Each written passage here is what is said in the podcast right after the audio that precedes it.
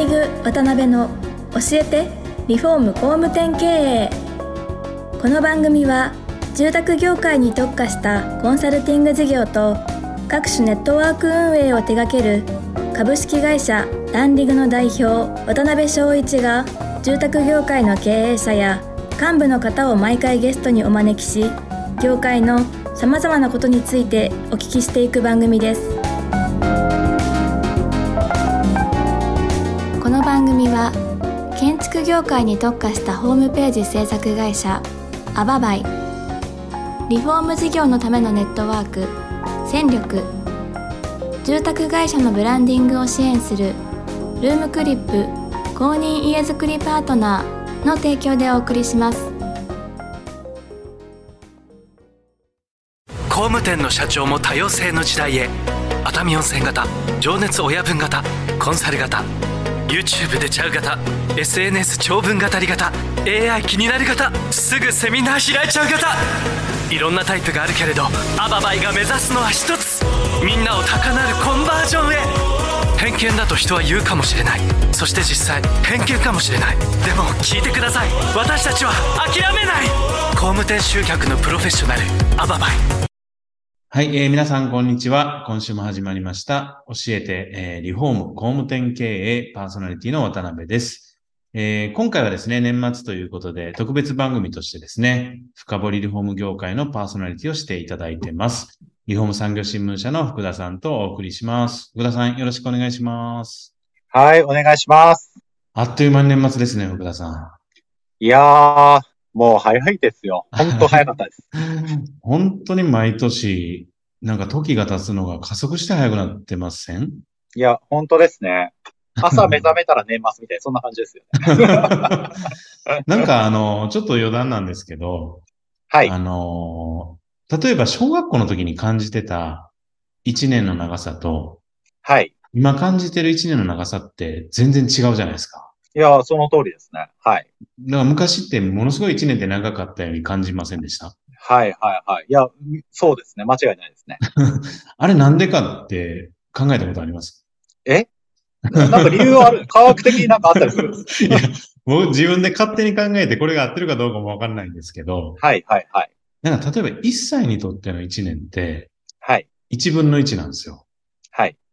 10歳にとっての1年って10分の1なんですよ。はいはいはいはい。50歳にとっての1年っていうのは50分の1なんですよ。なるほど。だからその倍数だけ時間の速さっていうのは相対的に感じ方が変わるんでしょうね。と僕は思ってます。じゃあ、これから加速しちゃうじゃないですか、ちょっと。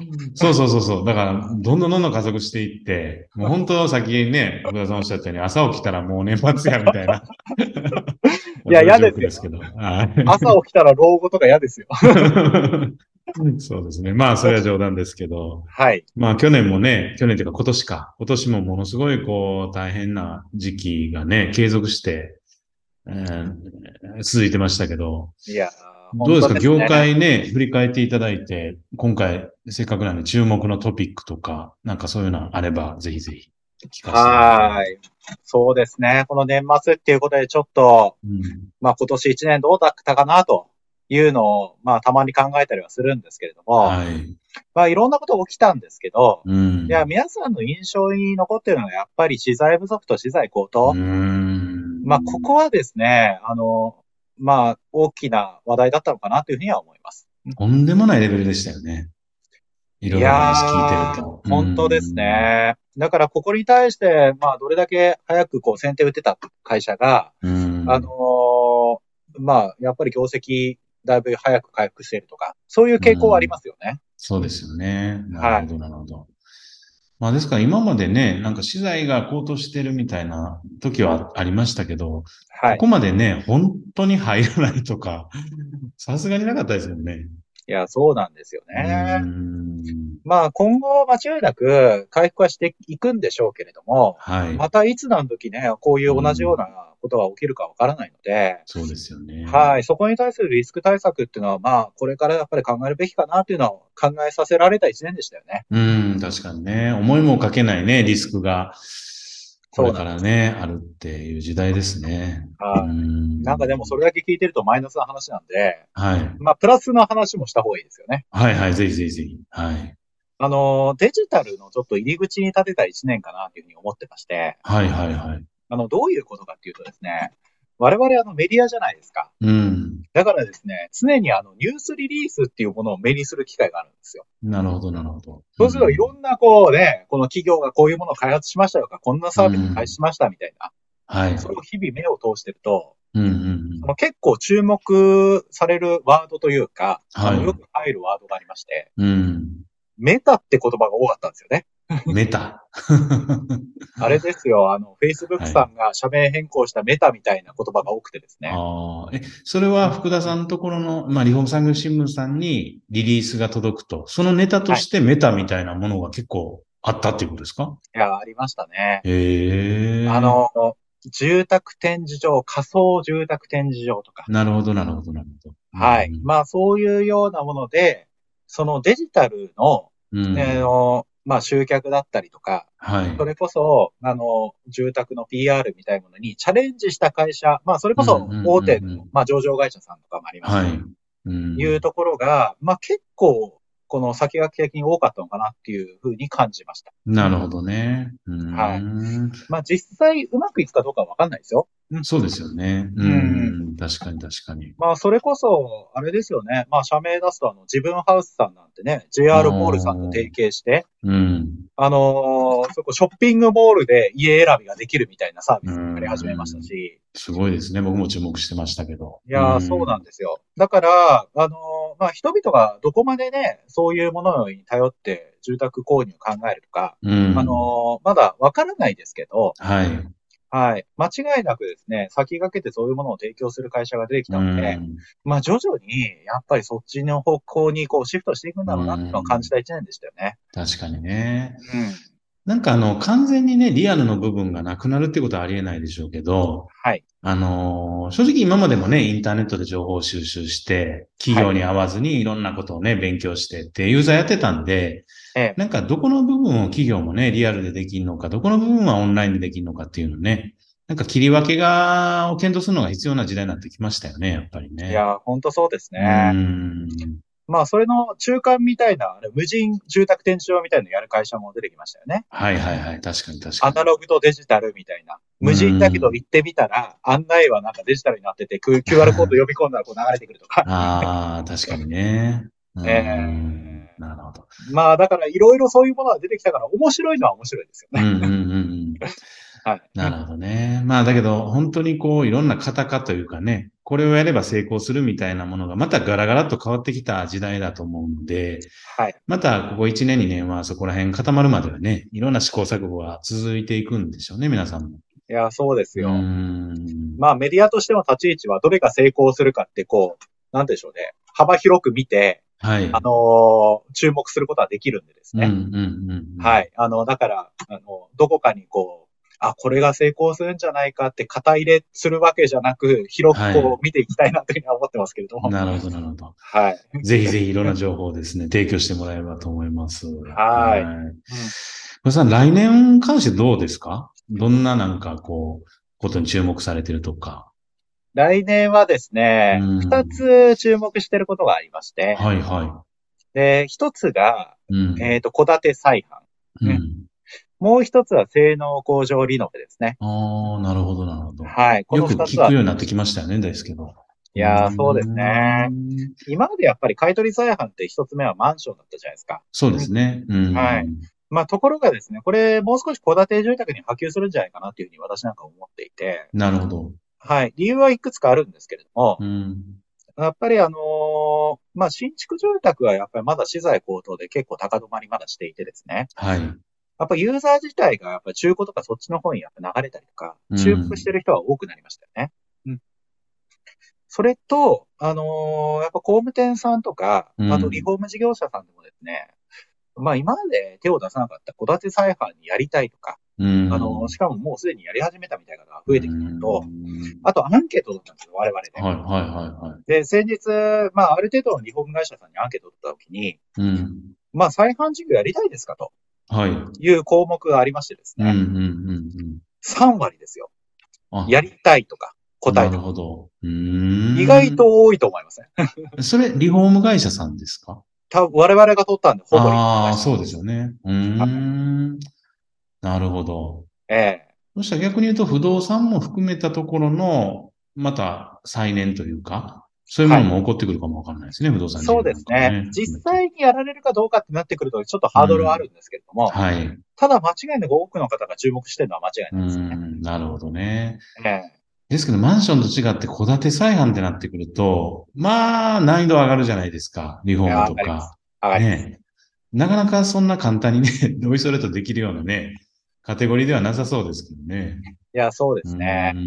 いや、ただ、実はバリエーションちょっと増えてきたりとか、新しい家具を始める方も出てきまして、いや、例えばですよ、戸建て再販をもう投資商品にしちゃうとか。ああ、なるほどね。どういうことかっていうと、普通はですよ、企業が、住宅を中古で買って、それにリフォームをして売るっていうのが再販事業じゃないですか。そうですね。ただ、そこには投資費用がかかります。投資がかかりますよね。はい。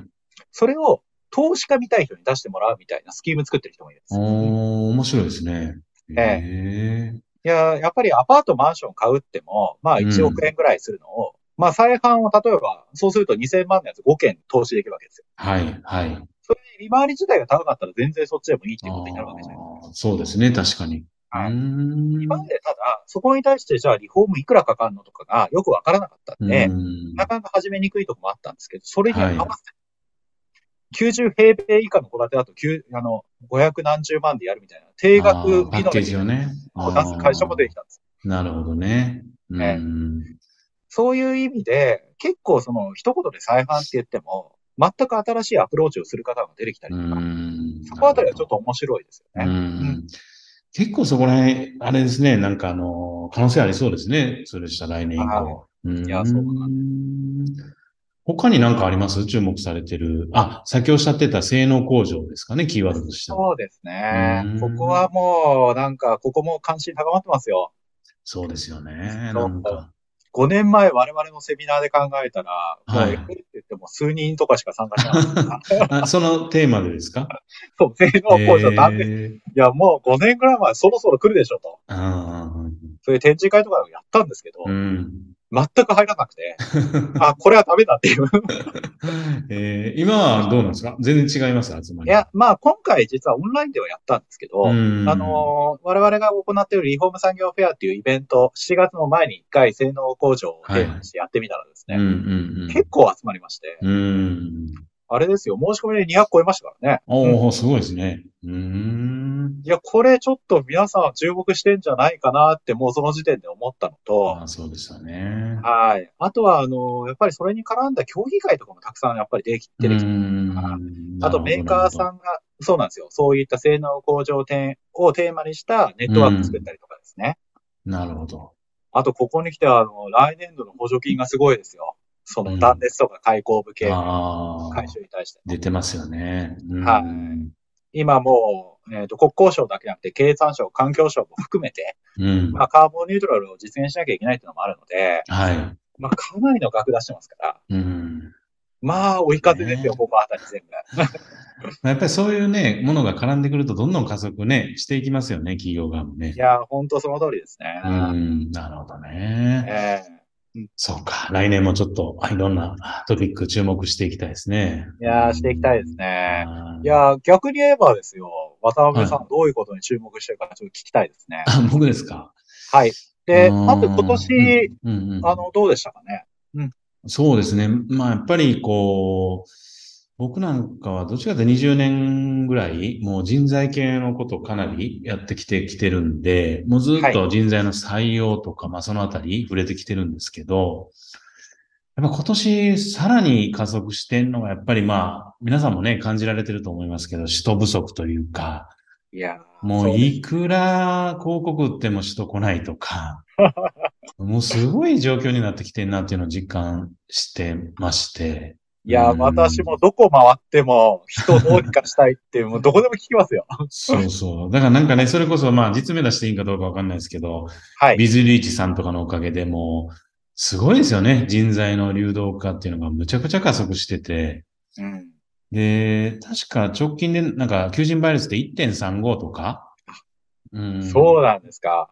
だからその 1.35 とか聞いても、はい。多分、大したことないなって思いますよね。要するに、一人に対して 1.35 社が取り合ってるっていう状態なんですけど。まあ、そう、それだけ聞くとそこまでじゃないかなと思いますよね。思うでしょ、はい、うん。ですけど、これがね、300人以下の会社とかになってくると、はい。求人倍率5倍とかに跳ね上がるんですよ。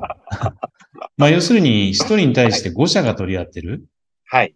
それ、さらに、建築建設業界に目を移すと、これがまた10倍とかなっちゃうんですよ。いやー、厳しいですね。そう、だから要するに1人に対して10社がもうオファーかけてるという状態なんで、はい。普通にやってたら取れるわけがないんですよね、数字的に。いや、本当ですね。いや、相当こう頭抜けないと、やっぱなかなか難しいですね。そうなんですよ。はい。でね、こういう状態の中でも結構ね、企業さんでも、まあまあいい人取れてるよっていう会社さんも中にはあったりもしますし、はい。逆にその、就職とか転職ね、簡単やって言ってる人もいるかと思えば全然取れへんと、内定取れへんとか、転職できないっていう人もいるのは確かなんですよ。なるほど。そういう意味ではなんか2点目としてやっぱりこう、人不足に追加して言うと、やっぱ一極集中してるなっていうのは、はい。むちゃくちゃやっぱり感じる一年でしたね。ああ、そうなんですね。そう。もう差がこう激しくなってきてる。激しい。そう。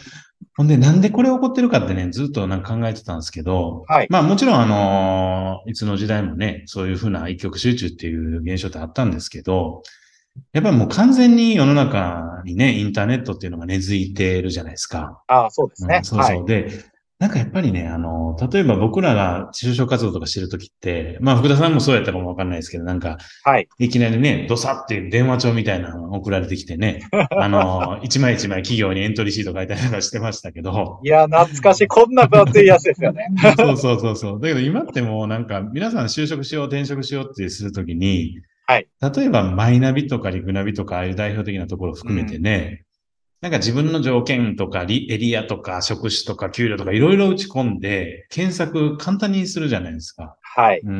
そう。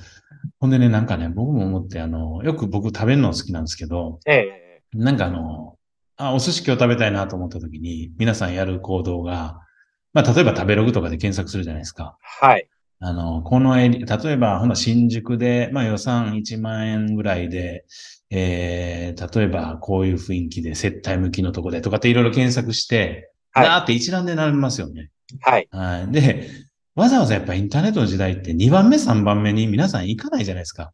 いやー、そうですよね。一番いいとこ行きたいですよね。そう。だからね、結局インターネットってそういう一極集中がものすごい起こりやすいというか。なるほど。そう、だからなんか自分のエリアで自分が探してる職種で自分が考えてる条件で、はい、一番のとこってどこかなって検索できるんですよね。ああ、なるほど。そう。じゃあ、そこにばっかりこう、応募が来て、そう。下の会社全然来ないと。来ない。だからね、やっぱり中小業さんで一番大事なのは、あれですね、はい、まあ、全部で一番なるって無理なんで、どのカテゴリーでね、一番に選ばれるかっていうのを決めなきゃいけないですよね、やっぱりね。あ、それは選択はでも重要ですよね。そう。何でもいいと思うんですよね。いやー、確かに強み何かって言われて、明確に打ち出してる会社、そんな多くはないですからね。そう。はい。なんかターゲットによるんで、基準なんて。はい。例えば日本一ね、飲み会が多いリフォーム会社ですけど、いいじゃないですか。いや、本当ですよ。絶対ニッチな人行きますよ。そう。ほんで、福田さんあれですよ。実際にやったあれで、はい。野球好きだけ集めようっていうので、へー。そう。なんていうかな。会社説明会、甲子園でやりますとか。まあ、極端な話ね。とか、選考を、練習試合でやりますとか。なんかそういうふうに、ほんととんがって成功してる会社って、中小企業ってあって。はい、でも採用した後も良さそうですよね。一つの話題でやっぱりまとまるじゃないですか。そうなんですよ。なかなかね、給料で差別化できないんでね、中小さんってね。はい、なんかしらのターゲットに絞ってね、思いっきりなんかでね、一番になるしかないですよね。なるほどな。面白いですね。そう。で、それで、うん、まあ、今年の話題はそういう形で聞きましたけど、うん、はいはいはい。いや、来年以降どうですかね。まあそうですね。来年以降も、まあ人材の絡みの話で言うと、はい。